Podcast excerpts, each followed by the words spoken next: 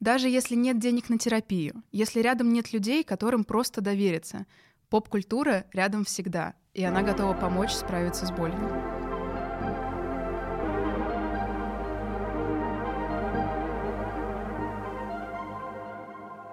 Всем привет! Подкаст в эфире «Свежий аки круасан», выпуск «Эскейпа», подкаста телеканала «Дважды Два» и «Дважды Два Медиа» о целительной силе поп-культуры. У микрофона автор и ведущая «Эскейпа» Аня, и я тут за тем, чтобы быть, сейчас прозвучит очень-очень ЧСВшно, адвокатом популярной культуры. Здесь мы, то есть я и герои, которые ко мне приходят, приходят в «Эскейп», рассказываем о том, как игры, фильмы, сериалы, анимация и другие развлечения спасают жизни, и как эти самые способы развлечения становятся верным плечом поддержки. Каждый выпуск на протяжении вот двух с хвостиком сезонов я произносила в подводке слово «фильмы», хотя на самом деле пока что ни одной истории про фильмы в «Эскейпе» не было. Но я верила и ждала, и вот сегодня это наконец случится. Сегодня в студии со мной сидит Наташа, и Наташа поделится своей историей про то, как «Звёздные войны» помогли ей пройти через тяжелый жизненный этап, пережить депрессивные эпизоды и чуть лучше понять себя. Наташа, привет! Всем привет! Ты и поп-культура. Насколько глубоко вы друг к другу проросли? Я бы сказала, что я в ней выросла и расту, и вообще я там просто существую. Как человек, который с детства был очень интровертным, я всегда была где-то там в своей голове, как раз-таки в фандомах, и мои первые, наверное, воспоминания о поп-культуре — это то, что я в шесть утра еще, наверное, то ли в детском саду, то ли перед самой-самой школой встаю и по РЕН-ТВ смотрю мультик про иксменов, потому что, господи, там же Росомах. О. Да, потом спустя очень много лет, не будем их считать, я рыдала, когда был Логан. Это отдельно, да, я могу, в принципе, ты можешь назвать мне, мне кажется, любой фантом, я смогу рассказать про него, как он мне помог, да, в процессе всех моих почти тридцати лет. Расскажи, что из поп-культуры тебе ближе? Это игры, это фильмы, я очень радуюсь этому слову в этом выпуске. Это сериалы, анимация, настольные толки, карты Таро, я не знаю. Слушай, не, наверное, тут можно сказать, что это не то, чтобы прям конкретно фильмы или сериалы, это скорее фандомы, потому что, если говорить про те же «Звёздные войны», там есть, помимо фильмов, куча книг, есть фандом в том плане, что там есть куча фанфикшена, опять же, игры, как раз-таки сейчас аниме, вот, в общем, мультики, много-много всего, вот, поэтому это скорее просто фандом, тема, разные-разные герои, а вот что там уже внутри накидали, я буду рада всему, то есть я и играю, и смотрю, и читаю, вот, когда-то еще писала что-то. Если, например, нас слушает какая-нибудь Эльвира Петровна, ей семьдесят четыре года, и она не очень понимает, что такое фандом, как ты ей это объяснишь? Ну, по сути, это совокупность вот всех-всех-всех и людей, и как раз-таки проектов вот этих сериалов, фильмов, которые относятся к одной вселенной или к одной теме. То есть фандом «Звездных войн» — это, с одной стороны, вот весь тот контент, который относится к «Звездным войнам», с другой стороны, это все люди, весь тот контент, который производят сами люди, потому что они тоже очень много пишут по мотивам, делают видео, рисуют, то есть тоже очень много участвуют, обсуждают. В общем, по сути, это вот эта вот одна огромная общага международная, которая очень любит какой-то... Какую-то франшизу. Да. Недавно узнала, маленький офф-топ, что есть фанфик. И это очень дурацкое слово в этом смысле, но вы сейчас поймете, почему. Фанфик по My Little Pony на шестьсот с лишним страниц, который издают в нескольких томах, и его постоянно переписывают. Мне кажется, да, люди, которые сейчас вообще не понимают, они немножко офигевают, что такое фанфик, что такое My Little Pony. Я сижу и такая, ну да, нормально, я хуже видела.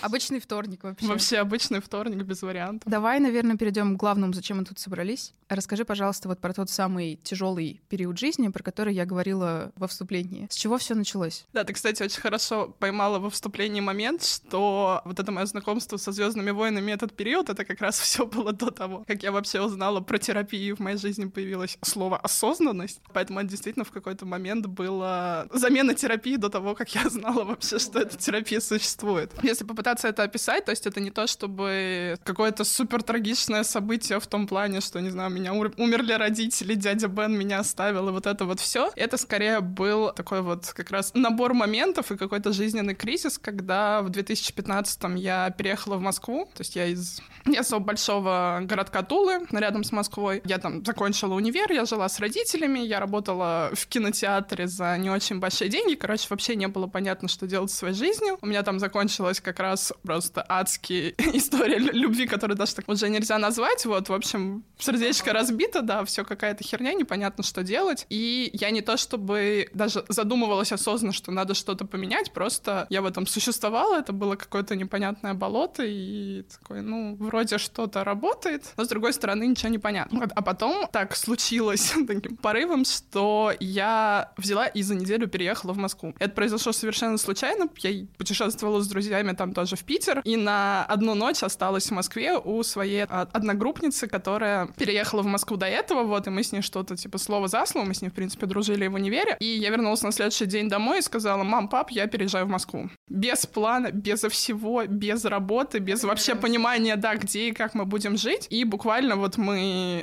как раз там пару дней на то, чтобы прикинуть квартиру, я собрала вещи, то есть это реально было вот бросить все и уехать, и с одной стороны это была такая классная штука, потому что самые классные вещи в моей жизни происходят, когда я не думаю, я просто такая: сейчас сделаем, потом разберемся, вот, но с другой стороны, когда ты на это смотришь уже сейчас вот спустя какое-то время, просто в процессе, то есть ты вот этот шаг сделал, а дальше ты такой: так, а, а, а где там дальше карта, куда идти, что это за непонятный рогарик? То есть это был, как сказать, не набор каких-то трагичных событий, но это как раз было состояние того, что ты что-то поменял в своей жизни, а дальше ты вообще не понимаешь, что с этим делаешь, что с тобой дальше будет, при этом у тебя есть какие-то амбиции, но есть не все для того, чтобы у этих амбиций был, скажем так, рост. Не, не то чтобы рост, а в том плане, что вот у них не было, ну, и подстраховки, короче, не было достаточно, наверное, каких-то знаний и пониманий для того, чтобы эти амбиции сразу реализовать, потому что как бы в своей голове, ну, все равно как бы ты думаешь, что ты такой классный, есть как бы поинты, почему так думать, а потом ты такой в, в, в Москве посреди всего и просто... И не понимаешь, как перейти с одной ветки Китай-города на другую. Это я до сих пор не понимаю, какой-нибудь фандом, возможно, мне в этом поможет, но я не уверена. Вот, и как раз-таки в тот момент, то есть это две тысячи пятнадцатый год, конец две тысячи пятнадцатого года, выходит «Звёздные войны». Тут надо сказать одну вещь, которая, возможно, сейчас отвратит всех слушателей подкаста, которые фанаты «Звёздных войн», потому что я знаю, как люди реагируют на эту фразу, но я полюбила «Звёздные войны» с седьмого эпизода. Нормально, нормально. Я знаю людей, которые точно так же, которые даже били татуировки себе только по мотивам. У меня их три. Ну, то есть, действительно, я полюбила их с седьмого эпизода, вообще увидела впервые «Звёздные войны» с седьмого эпизода, потому что как-то их в моей жизни не было. Я помню, папа мне пытался показывать первый, в смысле, прям первый эпизод с Энакином, поэтому я знаю очень подробно пять минут вот этой вот гонки, все остальное я просто не досматривала. Еще раз потом где-то уже позже мне друзья ночью на даче, когда мы все уже очень устали, пытались показать четвертый эпизод. Я сидела, сидела, старалась его посмотреть, потом в итоге я закрыла глаза и просто на пять минут уснула в самом конце, открыла на титрах и такая: ой, а что, все кончилось? Интересный фильм. Да, я не знаю, как меня не закопали там же в темноте под полнолунием, это было бы, в принципе, абсолютно логично, вот, но это не случилось, поэтому я теперь здесь. И, собственно, я пошла смотреть просто потому, что я ходила хожу в кино на все, практически на все, что можно посмотреть. А тут как бы что-то большое такое выходит. Я смотрела трейлер, вообще не понимала, кто это, что это и так далее. Вот до того, как я начала разбираться, я такая: а, то есть Энакин с Дарт Вейдером типа воевали, да? Это типа два разных персонажа. Ну, то есть технически как бы можно так сказать. И, соответственно, я туда пошла вот примерно, как же я ходила сейчас на Дюну, когда ты пришел, что-то смотришь, и что вообще происходит. И на самом деле, когда я их посмотрела первый раз, у меня, ну, типа, какого-то особого эффекта не было. Ну, да, местами красиво, световые мечи. Вот единственное, что мне запомнилось из того момента, это самое начало, где как раз деревня и Кайло Рен, и очень красивые корабли. Вот я влюбилась сразу, единственное, в корабли, потому что они выглядят просто совершенно потрясающе. Вот у меня есть две татуировки с кораблями «Звездных войн» как раз-таки, потому что это просто невозможная красота. Вот, в общем, я запомнила очень красивый пафосный момент, а все остальное прошло как-то мимо. А дальше как раз таки спасибо фандому и новостям, потому что, ну, все равно как бы весь твой поток информации вокруг, ты там открываешь тумблер, ты видишь миллион отзывов, ты открываешь любую, вообще любую страницу в интернете, все должны что-то сказать про «Звездные войны». Маркетинг здесь прям отлично поработал, ну, и да, ну, если ну, выходят новые «Звездные войны», все вокруг будет в «Звездных войнах». Ну вот да, и маркетинг, и фанаты, как мы знаем, никто не ненавидит «Звездные войны» больше, чем фанаты «Звездных войн». Я местами, да, в этом тоже убедилась. И я начала проникаться этим, вот, ну, типа, это очень странный, наверное, момент. То есть я начала проникаться как раз-таки «Звездными войнами», вот, героем, про которого мы, наверное, в большинстве своем будем говорить, именно из отзывов и того, что писали фанаты, и того, что писали критики. Как можно, наверное, сама, не знаю, догадаться, май просто Spirit Animal — это Кайло Рен. Сейчас вторая часть людей тоже отваливается. Мне кажется, потому что... слушает, и уже хорошо. Да, потому что это такой очень как раз-таки противоречивый и образ, и персонаж для всех фанатов «Звездных войн». И меня как раз заинтересовало то, что были суперполярные мнения и люди, которые просто в истерике бились и говорили, что кого вы сюда набрали, Адам Драйвер, урод, кошмар вообще, mm-hmm. что люди смеялись, вы просто уничтожили «Звездные войны» и так далее. Люди еще не знали, что будет девятый эпизод на тот момент, не знали, как может быть минута молчания. Плохо. Выпьем, не чокаясь. То есть, с одной стороны, все были недовольны, с другой стороны, куча людей, которая была довольна. Вот, поэтому я такая думаю, что-то вот меня в этом зацепило, я даже не понимаю еще что, пойду посмотрю еще раз и посмотрю его как раз в оригинале, потому что наверняка там еще русская озвучка что-нибудь зафейлила. Я смотрю его в оригинале, то есть я сижу одна. И в этот раз, то есть, я просто смотрю и понимаю, что вот этот момент, когда ты просто такой, реально, это мой спирит, я еще не понимаю, почему, но вот это что-то прям очень похожее на меня, и потом вот это как раз интересные моменты, потому что ну, я знаю, как работает вот это вот отождествление себя с персонажем, а. потому что до этого, ну, у меня было такое как раз с э, Локи долгое время. Там все немножко свернулось после «Звездные войны», но вот Кайло Рен — это, наверное, мое такое самое-самое-самое близкий ко мне персонаж. А как ты это поняла, если ты даже еще толком не осознавала и просто шел? Ну, то есть, я говорю, я знаю вот эту вот схему про то, что, как бы, если тебе настолько нравится персонаж, ты видишь какие-то параллели, надо посидеть, подумать, а какие как раз-таки. То есть это реально было вот просто какой-то моментальный импульс. Да, то есть у меня же был абсолютно чистый лист, я не понимала никаких претензий про то, что, господи, они скопировали тот эпизод, или они все испортили и так далее. У тебя ноль бэкграунда в этом плане, это спасло. Да, я не знаю, то есть как бы я реагировала, если бы я там смотрела предыдущий, у меня был ноль, и мне как бы было нормально абсолютно. И плюс еще я смотрела, ну, типа, на Драйвера.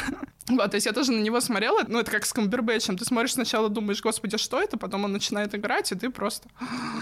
Вот, в общем, у меня не было никаких вот этих вот негативных моментов непонятных, поэтому я села думать, типа, а чем меня в этом зацепляет? Плюс, естественно, начались фички, в которых, как бы, не знаю, более прошаренные в тот момент люди, которые это схватывают побыстрее, понимают, что это за персонаж, и это все расписывать. Поэтому, когда я их читала, у меня просто были такие вырезки текста, где я такая, господи, вот это про меня, вот это про меня, вот это я примерно так себя ощущаю и так далее. Потому что потом, когда ты вот как раз пытаешься сравнить, то есть какие-то моменты в самом персонаже, они очень откликались. Например, тут есть некоторый спойлер в том, что спустя несколько лет мне официально поставили биполярочку. При этом у меня всегда было вот это ощущение, что, типа, тебя куда-то туда-сюда колбасит, да, да, маятник вот это вот, типа, на светлую сторону не хочу, на темную не хочу, и вроде бы ты и не там, и там, и вот я говорю, как такой интровертный человек, я тоже иногда чувствую, что как бы ты тут как бы ты не, не, не очень приходишься, и тут, и тут как-то тебя не очень принимают. Но это странное чувство, или тебе с ним, типа... Это ну, скорее было вот в том В тот момент для меня это было, ну, типа, нормально, это скорее такая, о, прикольно, что я поняла.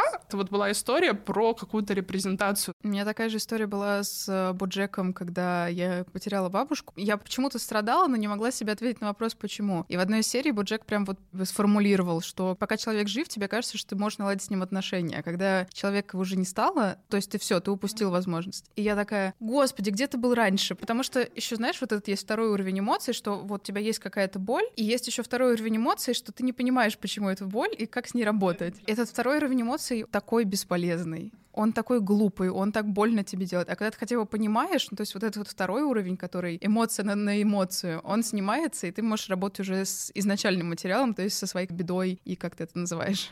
Ну вот да, в каком-то смысле да, потому что ты начинаешь сначала натягивать сову на глобус, потом ты понимаешь, что это, в принципе, примерно похоже. То есть какие-то моменты из своей жизни тоже вот читаешь какое-то... Даже если это в фичках какой-то хэдканон, про Кайло Рен ты читаешь, и такое, вот у меня было что-то похожее. То есть там истории про то, что... Если вдруг кто не знает, да, «Звездные войны» или не смотрел дальше, это сын Хана Соло и Леи, которые его отправили, по-моему, лет двенадцать-четырнадцать, ну, то есть он одаренный тоже силой, причем довольно так сильно его отправили учиться к Люку в эту а-ля Академию джедаев, которая у него в тот момент была, школа ниндзя. И вот тут уже начинаются моменты, потому что, по сути, вот даже как сам Драйвер тоже описывал персонажа, что, по сути, родители, которые, ну, должны были его как-то там защищать, понимать и так далее, в двенадцать лет тебе кажется, что они тебя просто просто скинули с себя, что им все равно, и они попытались от тебя избавиться. Тебя отправляют куда-то к каким-то непонятным вот людям, где тебе еще надо выезжать, где тебе надо чему-то там учиться, а все на тебя еще плюс смотрят, потому что ты же сын, господи, таких родителей. И я такая смотрела на себя, думаю, вот как бы меня в детстве отправляли часто в лагеря, я просто это ненавидела. Но у моих родителей не всегда была возможность, время, и, в принципе, мне кажется, иногда не понимали, что со мной тоже делать. У меня просто родители очень в возрасте, у нас большая разница сильно в возрасте, поэтому это тоже сильно влияло. И плюс еще, я говорю, просто из-за того, что со мной не могли, не знаю, проводить все лето, вот это все, и как бы меня тоже как бы из лучших побуждений куда-то отправляли, а я это просто ненавидела, для меня это тоже было, как будто тебя просто кинули, оставили одну и выживай как хочешь. А дальше как раз параллель, вот мне кажется, самое главное, что упускают те люди, которые очень критикуют этого персонажа, то, что они говорят, что идеал персонажа, идеал злодея — это Дарт Вейдер, который в первых фильмах, который непонятно кто это, который просто ultimate evil, которого просто ничто не коробит, не колышет, то есть это не человек, это даже не машина, это вот какой-то сгусток темноты, который при этом очень круто выглядит, естественно. И поэтому, типа, все, что не такое, сразу подвергается, типа, господи, какой ужас. Планка задана. Ну вот да, при этом как бы тут нет такого, что здесь пытаются подвести под ту же планку, и вот мне кажется, что как раз-таки Кайло Рен — это идеальный злодей для текущего времени и для людей, которые это смотрят, потому что, по сути, это чувак, которому, сколько ему было, на седьмой эпизоде это двадцать девять тридцать лет, ну, то есть я была чуть помладше в тот момент, вот мне сейчас как раз двадцать девять, я, я сейчас на это тоже смотрю таким немножко тоже новым взглядом, и, по сути, это человек как раз-таки, вот, вспоминаю, что я в том числе рассказывала про себя, тебе тридцать, ты обязан знать, что с твоей жизнью, у тебя должен быть какой-то план, ты должен чего-то добиться, ты не должен вот так вот бултыхаться из стороны в сторону, вообще у тебя все в твоей жизни должно быть понятно, разрулено, и как бы есть какие-то, ну, критерии, требования и все прочее, что ты должен достичь к тридцати, а сейчас, по сути, очень много людей, которые, да, сейчас как бы тридцать — это новые двадцать, когда много кто не знает там, что делать со своей жизнью, непонятно вообще, как это все построить, на основе чего, плюс очень много вот этого вот прошлого бэкграунда, да, там, воспитания родителей, психотерапевта, в процессе которого ты понимаешь список всех своих травм и такое, как мне с этим существовать, да, совсем. Как бы раньше всегда казалось, что тридцать — это вот реально суперзрослый человек, а ты себя таким не чувствуешь. Тебе хочется катать на самокате. Да, но при этом, скорее всего, ты довольно прошаренный, довольно скилловый чувак, который со стороны выглядит очень круто. И вот это, по сути, вот Кайло Рен — это вот эта история про то, что со стороны, то есть в первых вот этих вот кадрах, это просто абсолютно охренительные первые моменты, когда как раз-таки он прилетает на вот этом огромном черном корабле, он выходит оттуда весь в маске, то есть он двигается настолько как раз-таки уверенно, это просто такой вот хищник и все прочее. Я все прохавал, я знаю, как жить эту жизнь, такое ощущение. Знаешь, он не то что знает, ему нет дела ни до чего, у него есть цель, он просто максимально в себе уверен. Это, по-моему, первый раз как раз было в «Звёздных войнах», когда показывали, что силой можно так делать, когда в него стреляют из бластера, вот этот вот электрический заряд, он как бы ловит его силой и швыряет назад. И это выглядело настолько охренительно, что ты просто сидишь такой, идеал персонажа, да, я хочу так выглядеть, блин, и чтобы вот это так воспринималось. А потом начинается вот это, что человек снимает маску, ты видишь его лицо, которое совершенно не соответствует, но особенно в первом фильме, вот этому восприятию, ты видишь эмоции, ты видишь, как Сноук его там где-то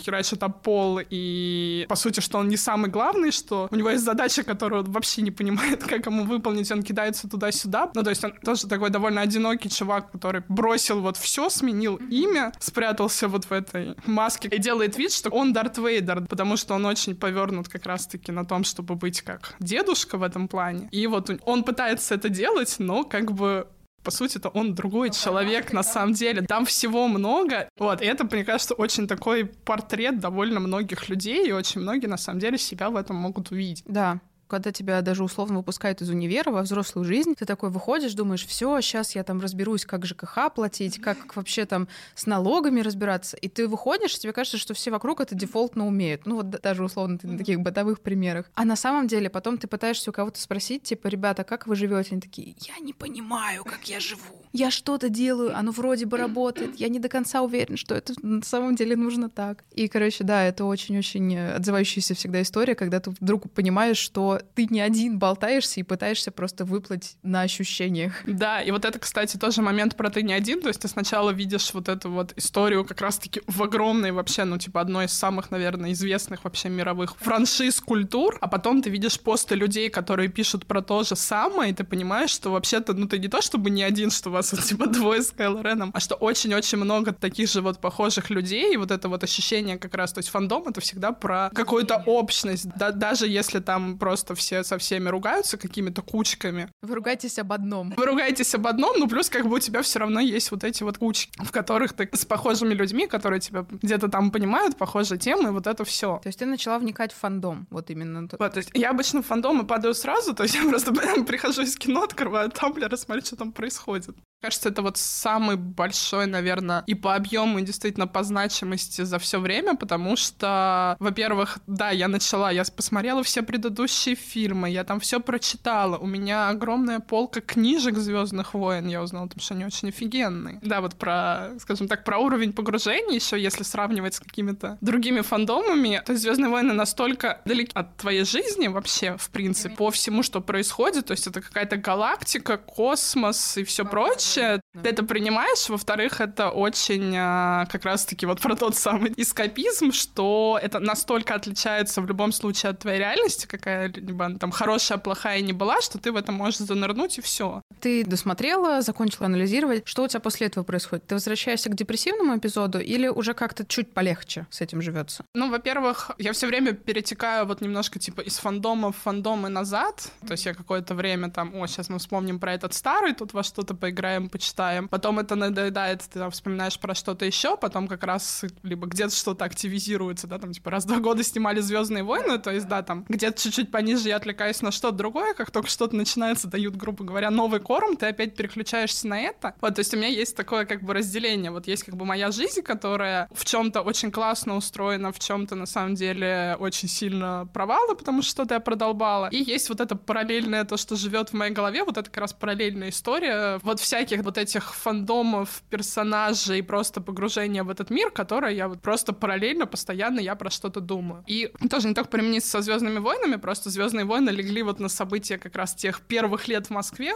То есть у меня есть такое, что я просто накладываю вот то, что происходит в жизни, грубо говоря, на что-то вот, ну типа по мотивам того, что там происходит, там, не знаю, в фильме ты прочитал фанфики, ты что-то додумываешь, ну то есть это то, ты там, не знаю, разговариваешь, грубо говоря, с персонажами, обсуждаешь вот эти проблемы из жизни, то ты просто пытаешься это как-то переложить, и в процессе, на самом деле, ты очень многое для себя либо решаешь, либо где-то отвлекаешься, либо где-то успокаиваешься, и при этом вот, ну, это развелось, на самом деле, до какого-то классного скилла, то есть практически все, что происходит на работе, не знаю, девяносто пять процентов того, что там, может быть, какие-то проблемы, то, что расстраивает людей, какие-то вот, ну, короче, вот все, что так или иначе может людей на работе, не знаю, бесить, расстраивать, злить и так далее, я научилась просто это действительно как-то проживать у себя в голове с этими фандомами, и в реальности я на все смотрю, я такая, либо я уже придумала решение, либо я уже решила, что меня не волнует, либо как бы в своей голове я весь такой охренительный ситх, что сейчас я пойду и все это порешаю. И попробуйте со мной вообще поспорить. То есть у тебя есть свой мир, через который ты всю реальность пропускаешь и находишь ответ на эту самую реальность. Ну, в целом, да, и как бы это помогает в том числе частично реагировать, потому что все равно как бы, ну, это влияет на твое восприятие в том числе. «Звездные войны» еще как раз повлияли немножко и на, в целом, ну, и на мою внешность, и на уверенность, потому что вот моя первая татуировка это были «Звездные войны». В какой-то момент я перекрасилась там в блонд, потом мне начали появляться цветные волосы, дреды, черные волосы, да, потому что тоже, ну, типа, хотелось выглядеть как бы так же круто, и вот это как раз легло, и это то, что добавляет очень сильно уверенности. То есть у тебя менялось ощущение себя? Да, очень сильно. И вот именно «Звездные войны» на это очень сильно действительно вот этим всем повлияли, потому что я действительно очень крутой ситх. Вот, оно как бы начало в этом плане транслироваться в жизни, вот в том, что касается как раз-таки карьеры, то есть от момента, когда я такая, вот как в меме, ты такой, а как, как, а тебе что да, делать? Да. Вот это все, да, то есть как бы меня вот эта вот уверенность, она тащила вперед, а в то же время из-за того, что тебе нужно постоянно соответствовать, тебя все равно кидает в том, что я недостаточно хорош, но при этом ты должен выглядеть так, что ты супер классный. Вот как раз ты привет Кайло Рен, когда у тебя типа есть вот эта вся маска, и ты внешне, да, ты должен там вести команду, все прочее. То есть я была продакт-менеджером, и поэтому вот ты с одной стороны действительно себя ассоциируешь, плюс ты как как бы сказать, вот в своей голове реально общаешься с персонажем примерно в похожей ситуации, это помогает как раз и абстрагироваться, и там про что-то подумать, либо прожить, либо как это решать и так далее. Мои психотерапевты это очень хвалили. Когда я им потом в какой-то момент рассказывала, так я думаю, может, моя крышечка совсем едет, они такие... Вау, нам этому приходится людей учить. Самая рабочая схема, одна из самых рабочих, которую мне психотерапевт рассказывал, это условно вот ты понимаешь, что происходит какая-то ситуация, в которой тебе, ну, супер некомфортно. Ты просто хочешь встать, уйти, и чтобы этой ситуации никогда в жизни не было. Если ты воспитан на поп-культуре, ну, как я, то есть она меня прям психотерапевт спрашивала, типа, Аня, пожалуйста, расскажите, есть ли у вас вот какой-то там условный идол? То есть вот вы хотите быть этим персонажем, этим человеком, этим героем. И я там понимаю, что, например, что для меня это Джина из Бруклин девять девять, и она вот меня спрашивает, типа, подумайте, как бы Джина поступила в этой ситуации. И я реально в голове это прокручиваю так, да она бы встала, ушла и, не знаю, пошла за кофе, где-нибудь еще отшутилась, и типа, мне вообще все равно. Это же офигительная, правда, техника, которая прям и во многих книгах я про нее читала, и психотерапевт вот тоже рассказывает, что просто представь, что бы на твоем месте сделал герой, которым ты хочешь быть. И не так важно, это поп-культура, это какой-то реальный кумир в твоей жизни, там, не знаю, Юрий Лоза. Ну да, у каждого свое. Это очень крутая тактика, правда. Вот, да, тут на самом деле это не то, что даже кем я хочу быть, это скорее вот именно близкий персонаж, как бы хочу-то я быть собой, но при этом вот смотря на это, ты понимаешь, может быть, как раз где, где как раз вот эти твои, ну не косяки, а вот какие-то проблемы, где, может быть, что-то стоит порешать, ты смотришь, как эта история разворачивается, ты такой, ага, вот это да, вот с этой драмой я тоже живу, я тоже хрен знает, что с ней делать, но я хотя бы теперь понимаю, типа, я осознаю, что она есть, и вот смотря на то, как все развивается в фильме, я прикидываю, так, я бы могла попасть, и я попадала в примерно похоже. Вот, и у тебя как бы такой, типа, бэклог условно каких-то, да, проблем, и хотя бы понимание того, что с тобой происходит, а не просто что такое. И, да, еще про понимание, кстати, и про депрессию, и про прочее, то есть перед «Звёздные войны», получается, выходили это пятнадцатый, семнадцатый, девятнадцатый год, и где-то в восемнадцатом, то есть я вот работала уже несколько лет как раз-таки продуктом, и, во-первых, я уже начала выгорать из-за всего этого, во-вторых, у меня там была абсолютно невзаимная долбанутая влюбленность на работе, которая меня тоже довольно сильно изматывала, и все прочее, и как раз-таки выгорание, начался как раз такой приличный депрессивный эпизод и все прочее. А я в это время читала как раз «Фичок», он очень давно начал писаться, я его вот как раз почему-то перечитывала, потому что он такой драматичный-драматичный, а потом уже вот когда, как бы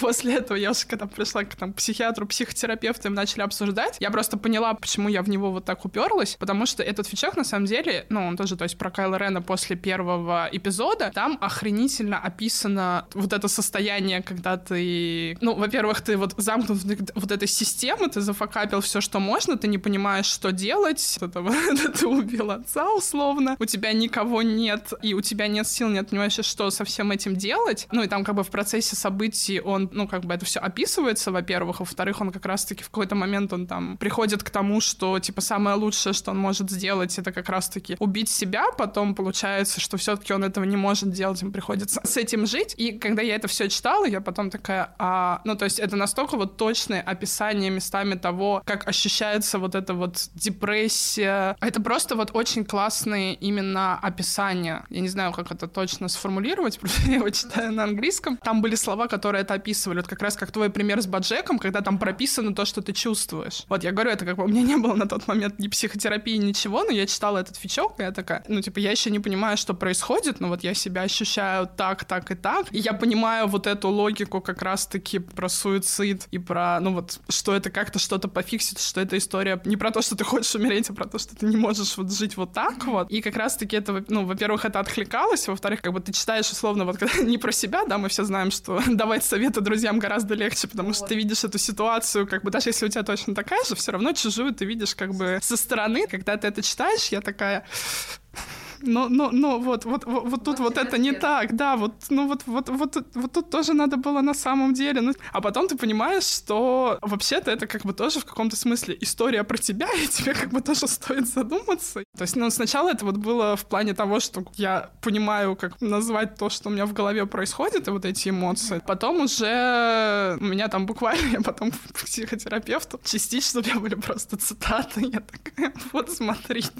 Расскажите, что вы чувствовали на этой неделе? Так. Вот мои восемь цитат, вот моя новая татуировка. Разбирайтесь. Да, разбирайтесь. Вот смотрите. А у тебя был какой-нибудь момент, когда вот ты условно посмотрела на то, что из себя представляет Кайло Рен, пошла в жизни, испытала какую-то похожую ситуацию и в голове щелкнула, типа, о, я сейчас могу попробовать действовать как Кайло Рен. А он не то чтобы хорошо справляется с своей жизнью, там, наоборот, не как он действует, а как раз смотреть и думать, вот так не надо.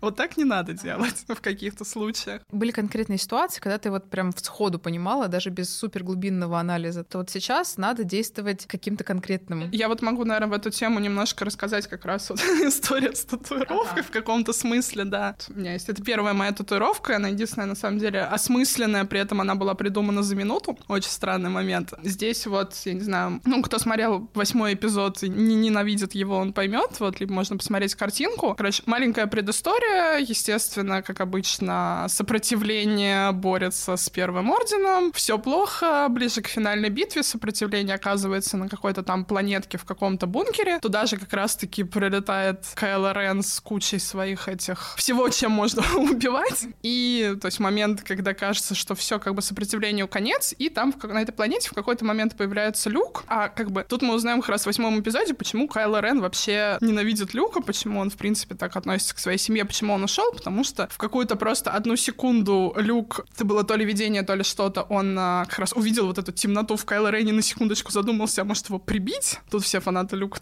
тоже выходят, потому что они кричат, что это не канон. Вот, а Кайло Рен это заметил, это было просто, типа, максимальное предательство вот этого всего. Ну, а с другой стороны, как бы он его семья, и вот он его, типа, последний, кто его предал. Ну, то есть это, на самом деле, такая довольно драматичная хрень. Да. И, соответственно, он в том числе, как бы, хочет за это, как бы, не то чтобы отомстить, но, как бы, вообще-то ему очень больно и очень хреново от этого. И как раз-таки, то есть вот эта планета, и Люк там появляется, говорит там сопротивление, что типа вот попробуйте найти выход из этого ангара, там есть другой, идет отвлекать Кайло Рена. И как раз вот этот вот великолепный момент, когда стоит Люк, огромная территория, Кайло Рен в своем шаттле, который, ну, у него просто уже вот просто отказывают все тормоза, потому что он просто орет, что все орудия, вот, все, мы убиваем Люка, все орудия, там ему пытаются кто-то что-то сказать, он просто отбрасывает людей вот так вот во все стороны, и, короче, да, и у него как бы по лицу видно, что там просто там нет уже никаких мыслей, кроме как убить. То есть там показываются просто буквально минута, как все вот эти вот все орудия, все-все-все-все-все. Там должен быть, я не знаю, на месте Люка кратер просто до середины этой земли. Потом весь вот этот дым немножко рассеивается, Люк стоит, как он стоял, и просто смахивает с плеча пылинку. И просто это был вот такой момент, что типа ты настолько много энергии, сил вообще своей жизни тратишь на какую-то идею,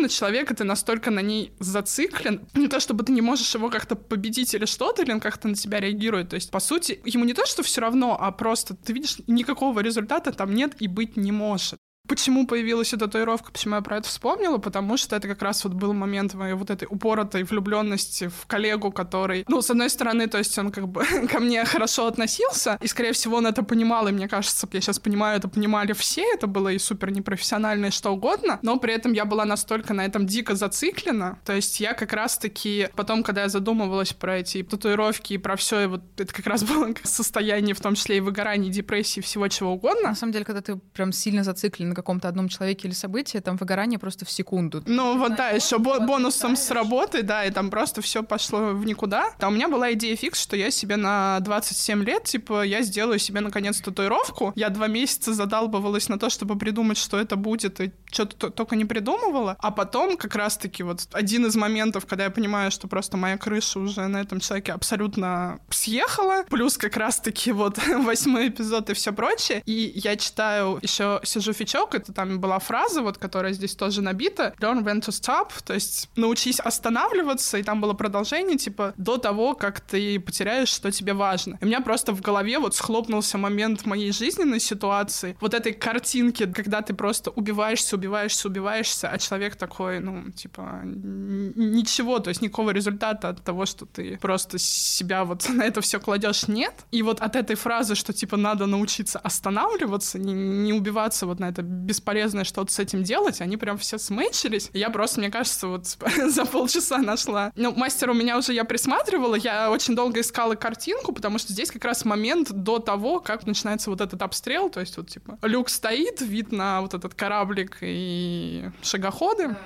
Вот, то есть это момент типа за секунду до, и вот момент, когда тебе нужно остановиться. И я действительно на нее периодически смотрю, и она мне служит напоминанием, потому что это не первый, не последний раз, когда меня на ком-то вот так вот клинит. Ну, ты говорила, да, что тебе полярное расстройство поставили, а там постоянно. Ну, во- во-первых, клинит. Это, да, во-вторых, вот как раз-таки с отношениями с людьми у меня, ну так, скажем так, вот, и вот эти вот драмы, влюбленности и так далее, они у меня периодически прям, ну, типа, адский ад. Вот у меня как раз было летом, когда у меня была мания, там, просто... Я не знаю уже, какими словами это описать. Я периодически, да, я смотрела в том числе на эту татуировку, у меня немножко мозг как бы как-то чуть-чуть проветривался. То есть не то, чтобы это прям резко решало все проблемы, но я вот просто вспоминала этот момент и такая вот, ты действительно хочешь вот столько, типа, своей жизни тратить на то, что, ну, типа, не принесет тебе н- ничего, да. Вот, и вот это на самом деле работает.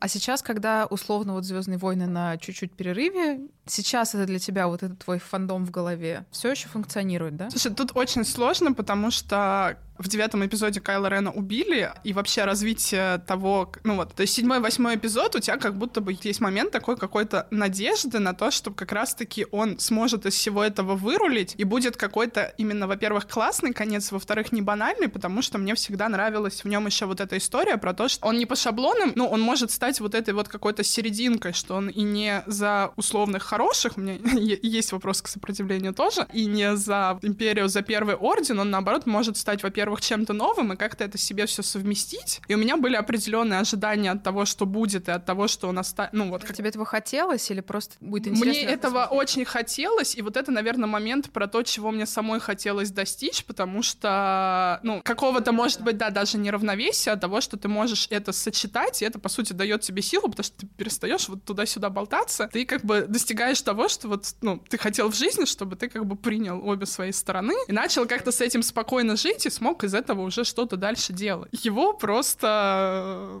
ради девочки перетащили на светлую сторону, и он погиб. И вот я в тот момент, когда выходил как раз последний эпизод, я как раз только вышла при этом на новую работу, я себе планировала, я закончу проект, пойду посмотрю «Звездные войны», а дальше у меня будет четыре дня, когда я не буду просто работать, потому что я понимаю, что там мне будет не до работы, да, я еще не знала насколько, потому что потом, мне кажется, был практически месяц, у меня было ощущение, что меня, типа, убили близкого человека. Это вот настолько все было в моей голове, да, и вот то, что, по сути, во-первых, он умер, и никакой надежды уже больше вообще ни на что нет, то есть, ну, как бы это и мне отозвалось, что, типа, вот что со мной так же будет, что ли? И, с другой стороны, действительно, что, ну, типа, ты не можешь все равно абстрагироваться от, условно, канона, который произошел, ты это все равно влияет, потому что все, что ты у себя думаешь, ты понимаешь, ну, вообще-то это все уже закончилось, он мертв. И вот в этом плане мне еще как-то жить, да, и вот этот вот момент, он, ну, такой вот непонятный. У меня есть, на самом деле, еще пара персонажей, которые тоже... Ну вот один, который прям тоже для меня интересен и довольно много значит. Тоже про «Звездные войны». Ну то есть там вот вышла очень классная игра, в которую я тоже была очень вовлечена. Хотя там, наоборот, положительный персонаж, а я, как поняли,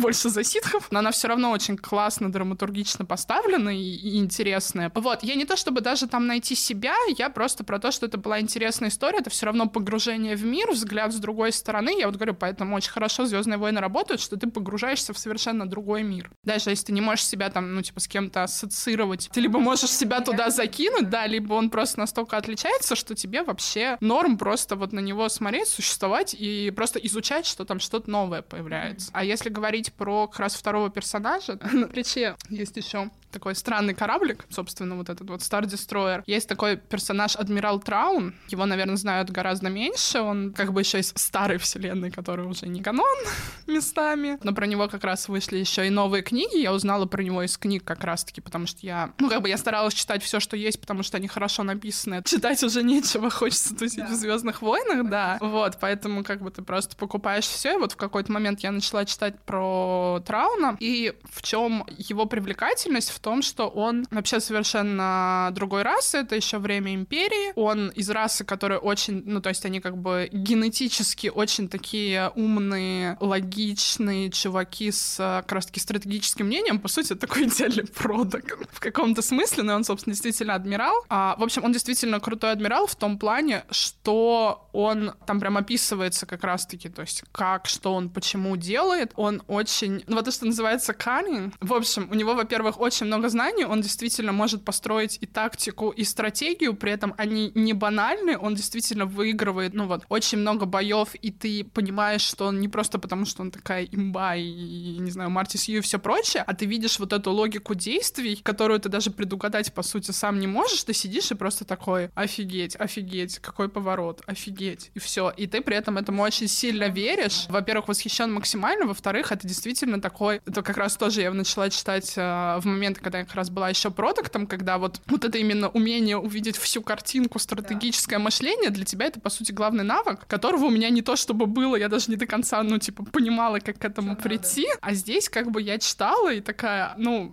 я хотя бы чуточку чему-то из этого, как сказать, научусь все равно вот про то, как он именно размышляет, что это где-то не банально, где там что-то предусмотреть, где, как из какой ситуации хреновой можно выехать. Вот это действительно как раз пример героя, которым хочется быть, потому что вот этот вот, ну, типа, супер-классный навык, который очень хочется иметь. В тот момент, когда я буду руководителем, я хочу вот быть им. Ну вот я действительно внутри себя про это периодически вспоминаю. Сейчас как раз, когда я уже вот руководитель, у меня есть прям подчиненный в целом довольно такой... большой юнит, в котором я работаю, то я про это действительно тоже периодически вспоминаю в своей голове и такая: мы симулируем Траун, сейчас мы все порешаем, сейчас мы разберемся, сейчас мы придумаем. И это тоже такая дополнительная как бы уверенность, мотивация, что-то такое вот, что да. тоже работает довольно неплохо. Ну и там истории тоже очень интересные, как раз как они переплетаются с Энакином. Вот, очень рекомендую, кстати. Мы, наверное, уже сейчас будем завершаться.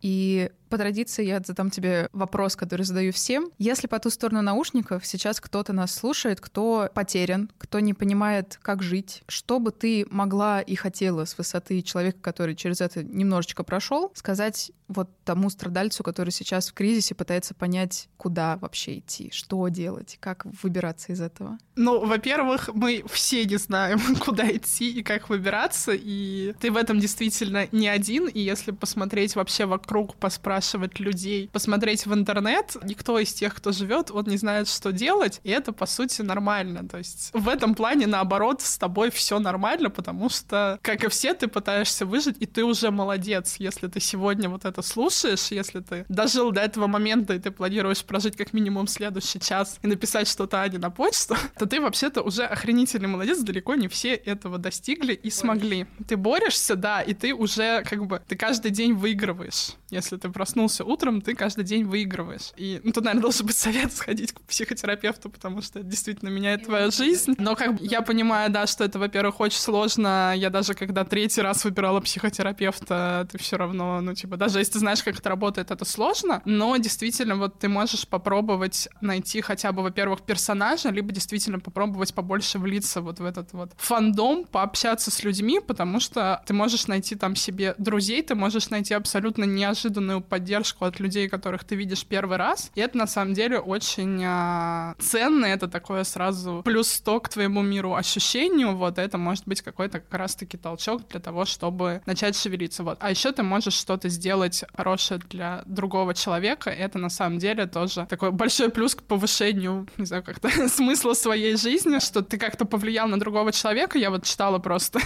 я очень люблю ТикТок, я читала как раз вырезки с Reddit про то, как люди говорили, что вот какая-то мелочь, которую они помнят через всю жизнь, и там действительно есть совершенно какие-то мелочи, но они настолько вот человеку попали в сердечко в какой-то момент, что люди действительно там спустя десять, двадцать, тридцать лет, они вот вспоминают, как, я не знаю, там какой-то человек на улице, не знаю, купил себе кофе, оплатил тебе такси, просто что-то, ну, в общем, что-то сделал, даже просто спросил у тебя, как у тебя дела, почему ты выглядишь грустным. Вот, и ты, во-первых, можешь сделать это для другого человека и помочь ему, во-вторых, помочь себе, в том числе пониманием, что, ну, вообще-то ты мог сделать для этого человека день, а может быть, даже и жизнь.